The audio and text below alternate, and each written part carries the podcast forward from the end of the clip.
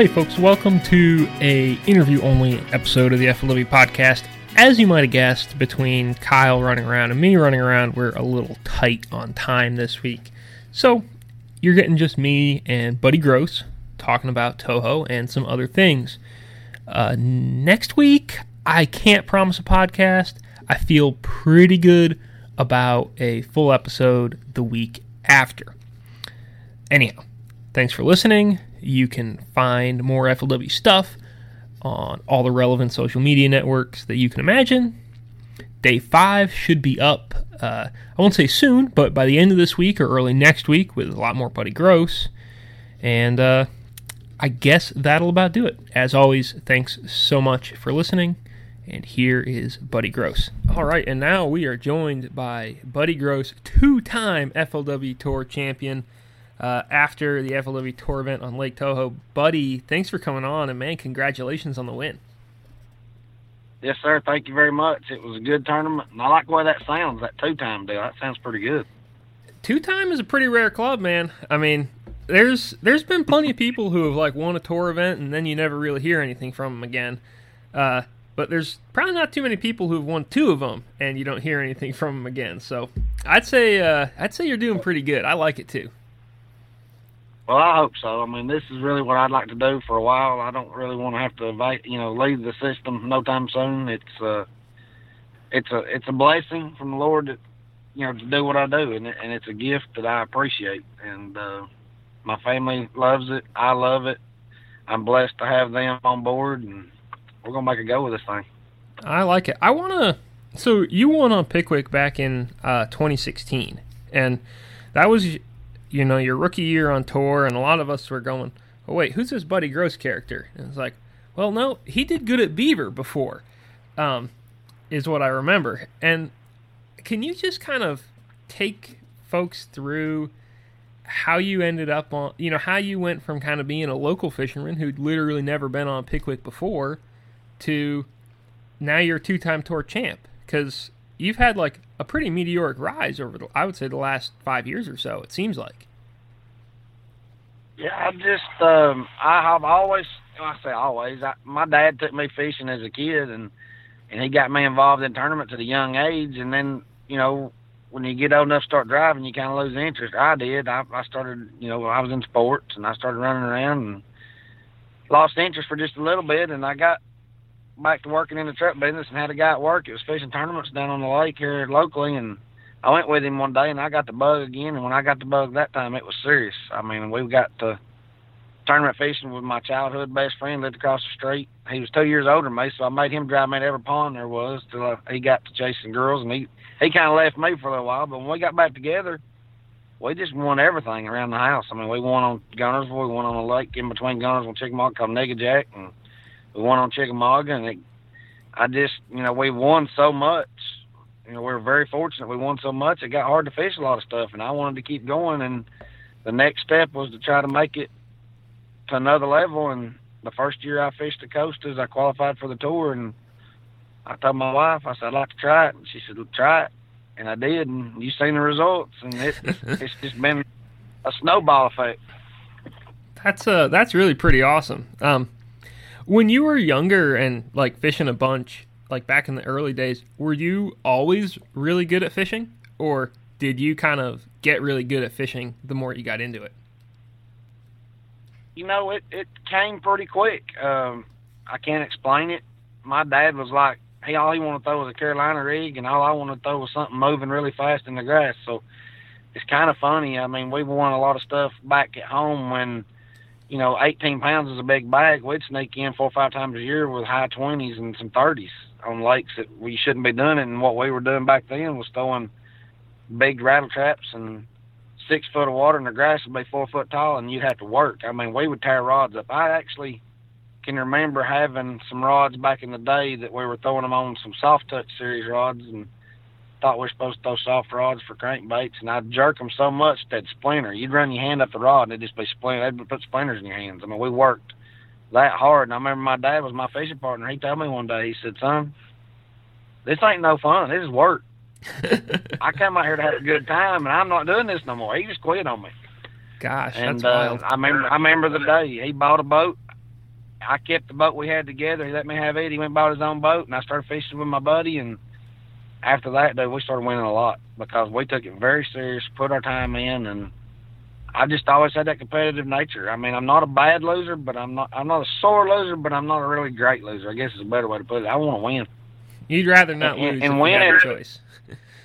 Yeah, and our and winning to me is making sure you get uh, get paid. I mean, it's not just about first place. I mean, winning is figuring the fish out because you got such good anglers out here on tour. It's not everybody's like I was. Everybody's fishing on tour won somewhere. I mean, they, they've all been good, and they're all fishing with the same competitive energy that I am. And it when you get us all together, you can't always win. I mean, it's gonna it's gonna have your ups and downs and the best thing you can do is what I'm figuring out now, and it's took me a while, is make sure you got a limit every day so you can stay in contention, and that's what I'm trying to do.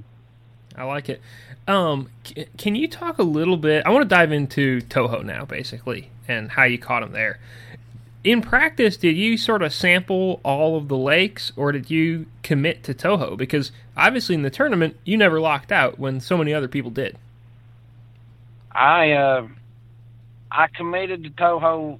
You know, when I told you I went down a couple of days before the off limits ended, and I committed to Toho for a full day, and I looked at Kissimmee for about a half a day, and then during practice I stayed on Toho for two days, and then on the third day, I decided I was gonna go look at Kissimmee, and I got through the locks, made it to Hatchineha. I did a U-turn and went straight back. I said, "There's no way," because my practice was so good at Toho.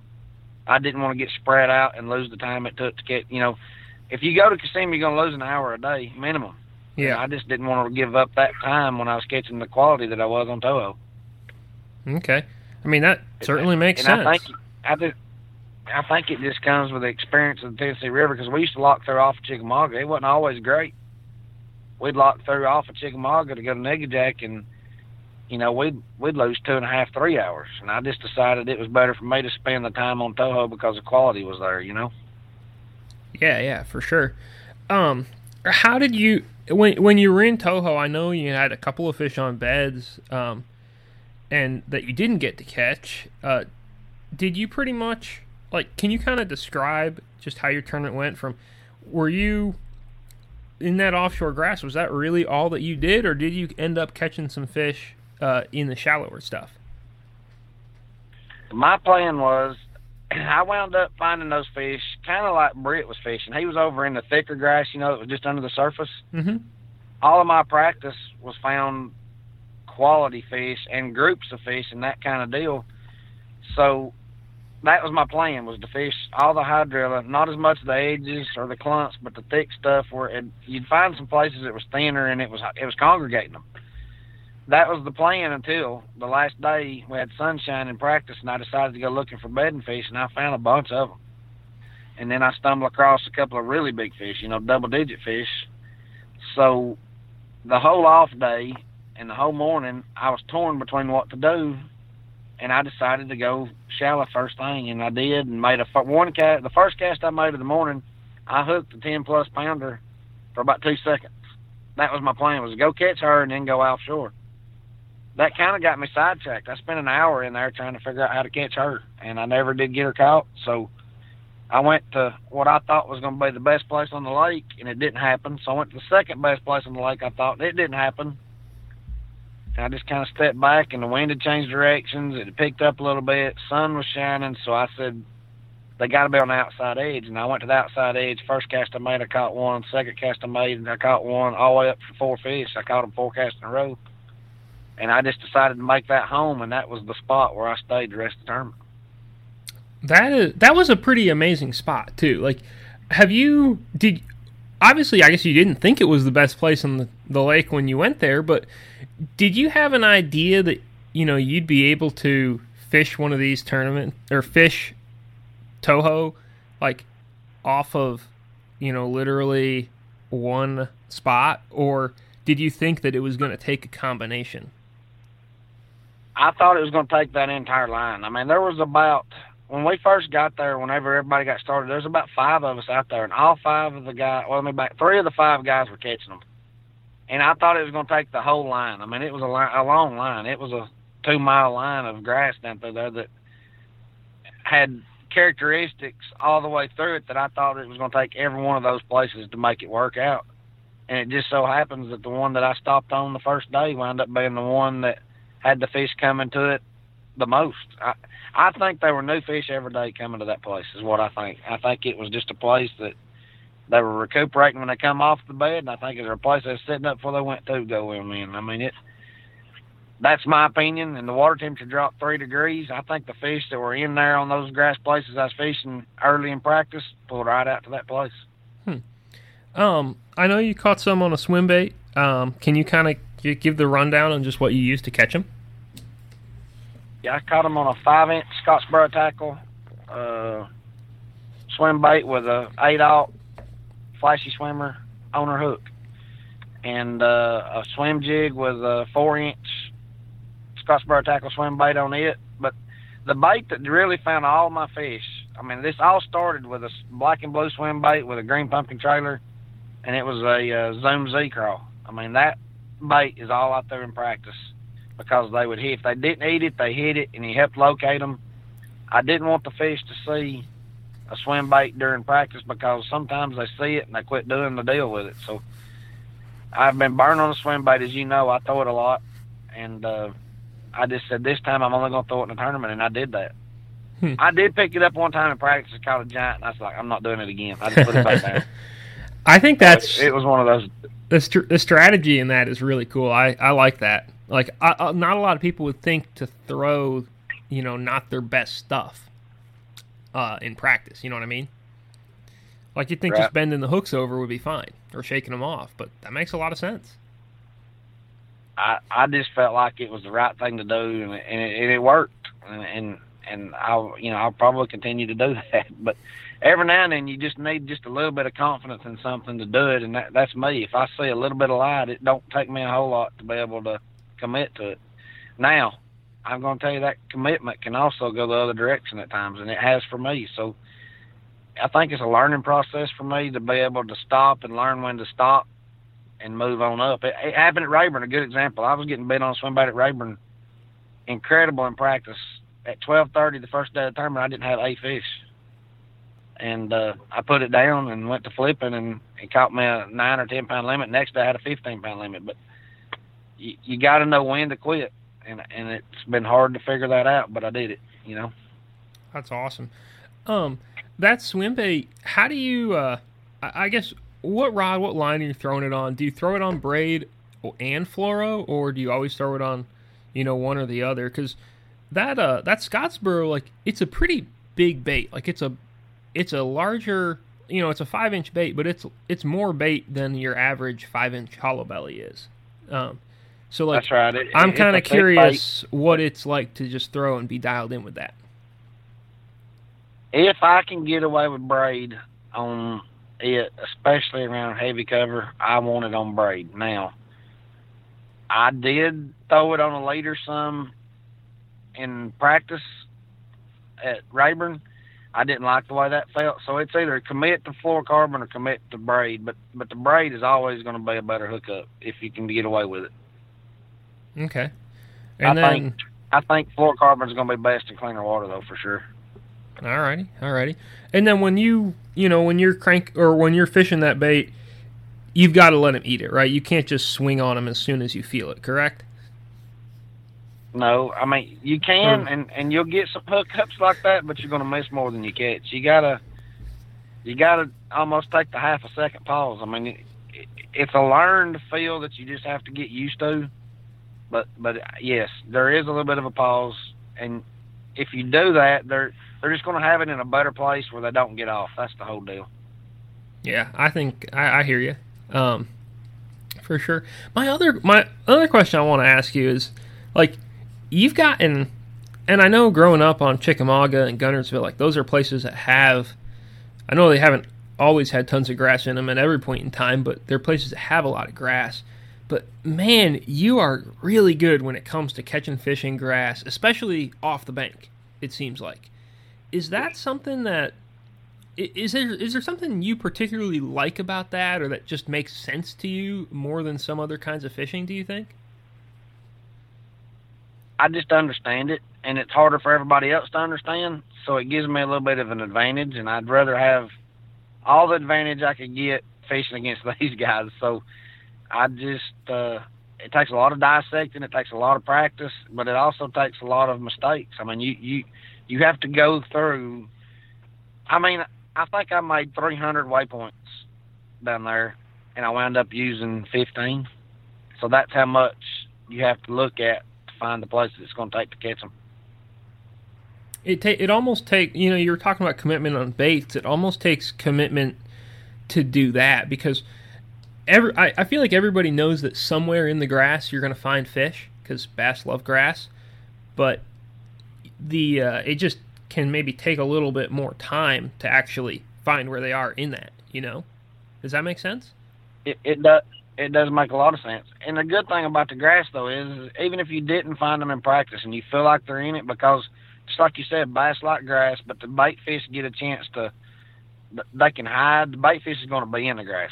So you got brim, you got shad, you got everything that swims is going to be around the grass. So if you don't really dial it in in practice, like I didn't have it just dialed into a tee, you can work through it during the first day of the tournament and figure it out, and then continue on and carry that on. And that's kind of what we did. It, I just wound up having a spot this time that kept reloading. That don't happen all the time. But if I still think I could have been okay if I'd not had a spot and just kept moving, you'd found another group of fish. I mean, some of the other competitors were doing the same thing I was inside of me, and they had wads of fish. You know what I mean? Yeah, yeah, for sure. So, how many how many did we draw? All of us in between the three of us that I could see. There's probably two more schools between each one of us. You know? Yeah, just somewhere around there, and you know nobody ever hit them. Um, right. That's what I'm saying. There's there were more schools than what we found. I mean, no doubt. I still say that these fish, even though we had great tournament, there was something better going on that none of us figured out. I think on every lake we go to. Well, I don't.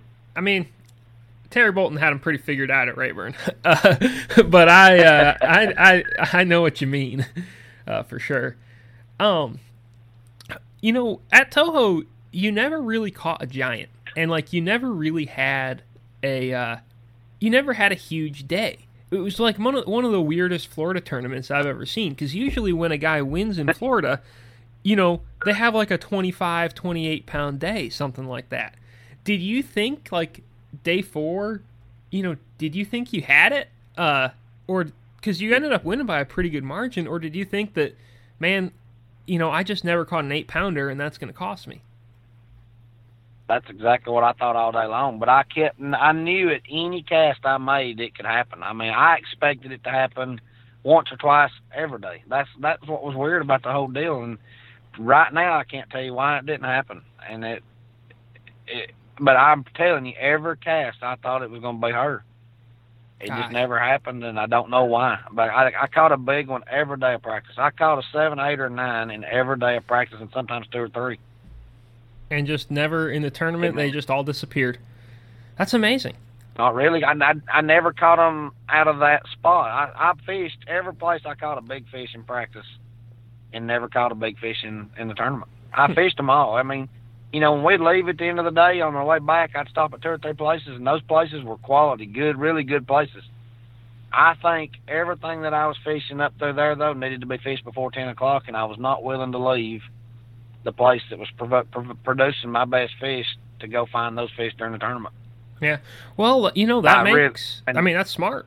It, it, worked out, obviously. I probably, if I would have thought I wouldn't have nobody get that spot, I could have stopped somewhere every morning besides going there first and got a quality fish every day. I really believe that. But I chose to go to what I felt like was a more consistent deal and take what I could get off of it.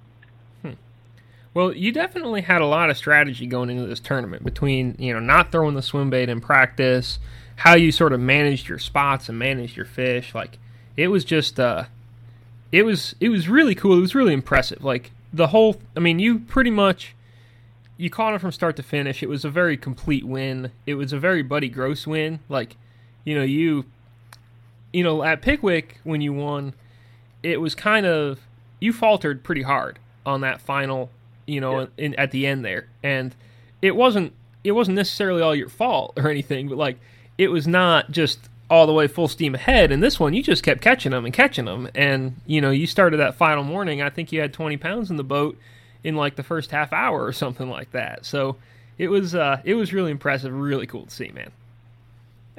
it was awesome to experience it. it the you know the the last day they were still running to the locks, and I already had two four pounders in the boat, and you can't believe the sigh of relief that come over me. And I told my cameraman, I said, "We're not going to zero today." I mean, that was the greatest feeling ever. Yeah, I Because guess you seen my not. struggle at Pickwick on the fourth day. I mean, it the the struggle at Pickwick on the fourth day was real. Yeah, Um, that's for sure. I did not want to do that again. Yeah, I, I remember that But we- one, and I was like, "Oh man, this is gonna this is this is much more stressful than it needs to be." Yeah. Uh, you know, I lost the spot at Pickwick. Though I did. Uh, there was a guy that was fishing it uh, on the fourth day, and and I really needed. I'd saved that place for Saturday and Sunday. I don't know if you remember this or not, but uh, yep. On Saturday I hit it for like five casts, and when I pulled off of it, there was a local pulled on it, and he was there the rest of that day. And when I got there the next morning, I mean that was the problem at Pickwick. Yeah. But no, I he did uh, have two he had, places, and they were both loaded. he had the Buddy Gross locations dialed in apparently. but you know, it was. I consider that spot was probably a good local spot. I don't think Oh, it's yeah, something I that I'd found out. I mean, but boy, I sure wanted it. I just didn't want to. I didn't want to go over and ask him to move. You know, I just kept digging. But but here at Toho, I had other things, and if I hadn't have caught them pretty good like I did in the morning, I had ever intentions of doing a lot more looking and running on the last day. I filled up. I, I mean, I was full of gas. I was ready to do some looking that day. So, but it worked out. Lord blessed us, and it, it came through. I like it a lot, man. Um, I want to ask you now about the rest of the season a little bit. Our next stop is Lake Seminole. Uh, you've won a Costa FLW Series event there. Uh, it seems to set up really, really well for you. Uh, what are the odds that we get a back to back? Oh, I don't know. I'm not even looking. I'm. I I tell you what I'm after. I'm after a top thirty. I would love to fish the cup this year. As you know, I've not made the cup appearance yet. Um, but that lake in me, we get along very well so far. So far, I like the way it sets up. I like catfishes.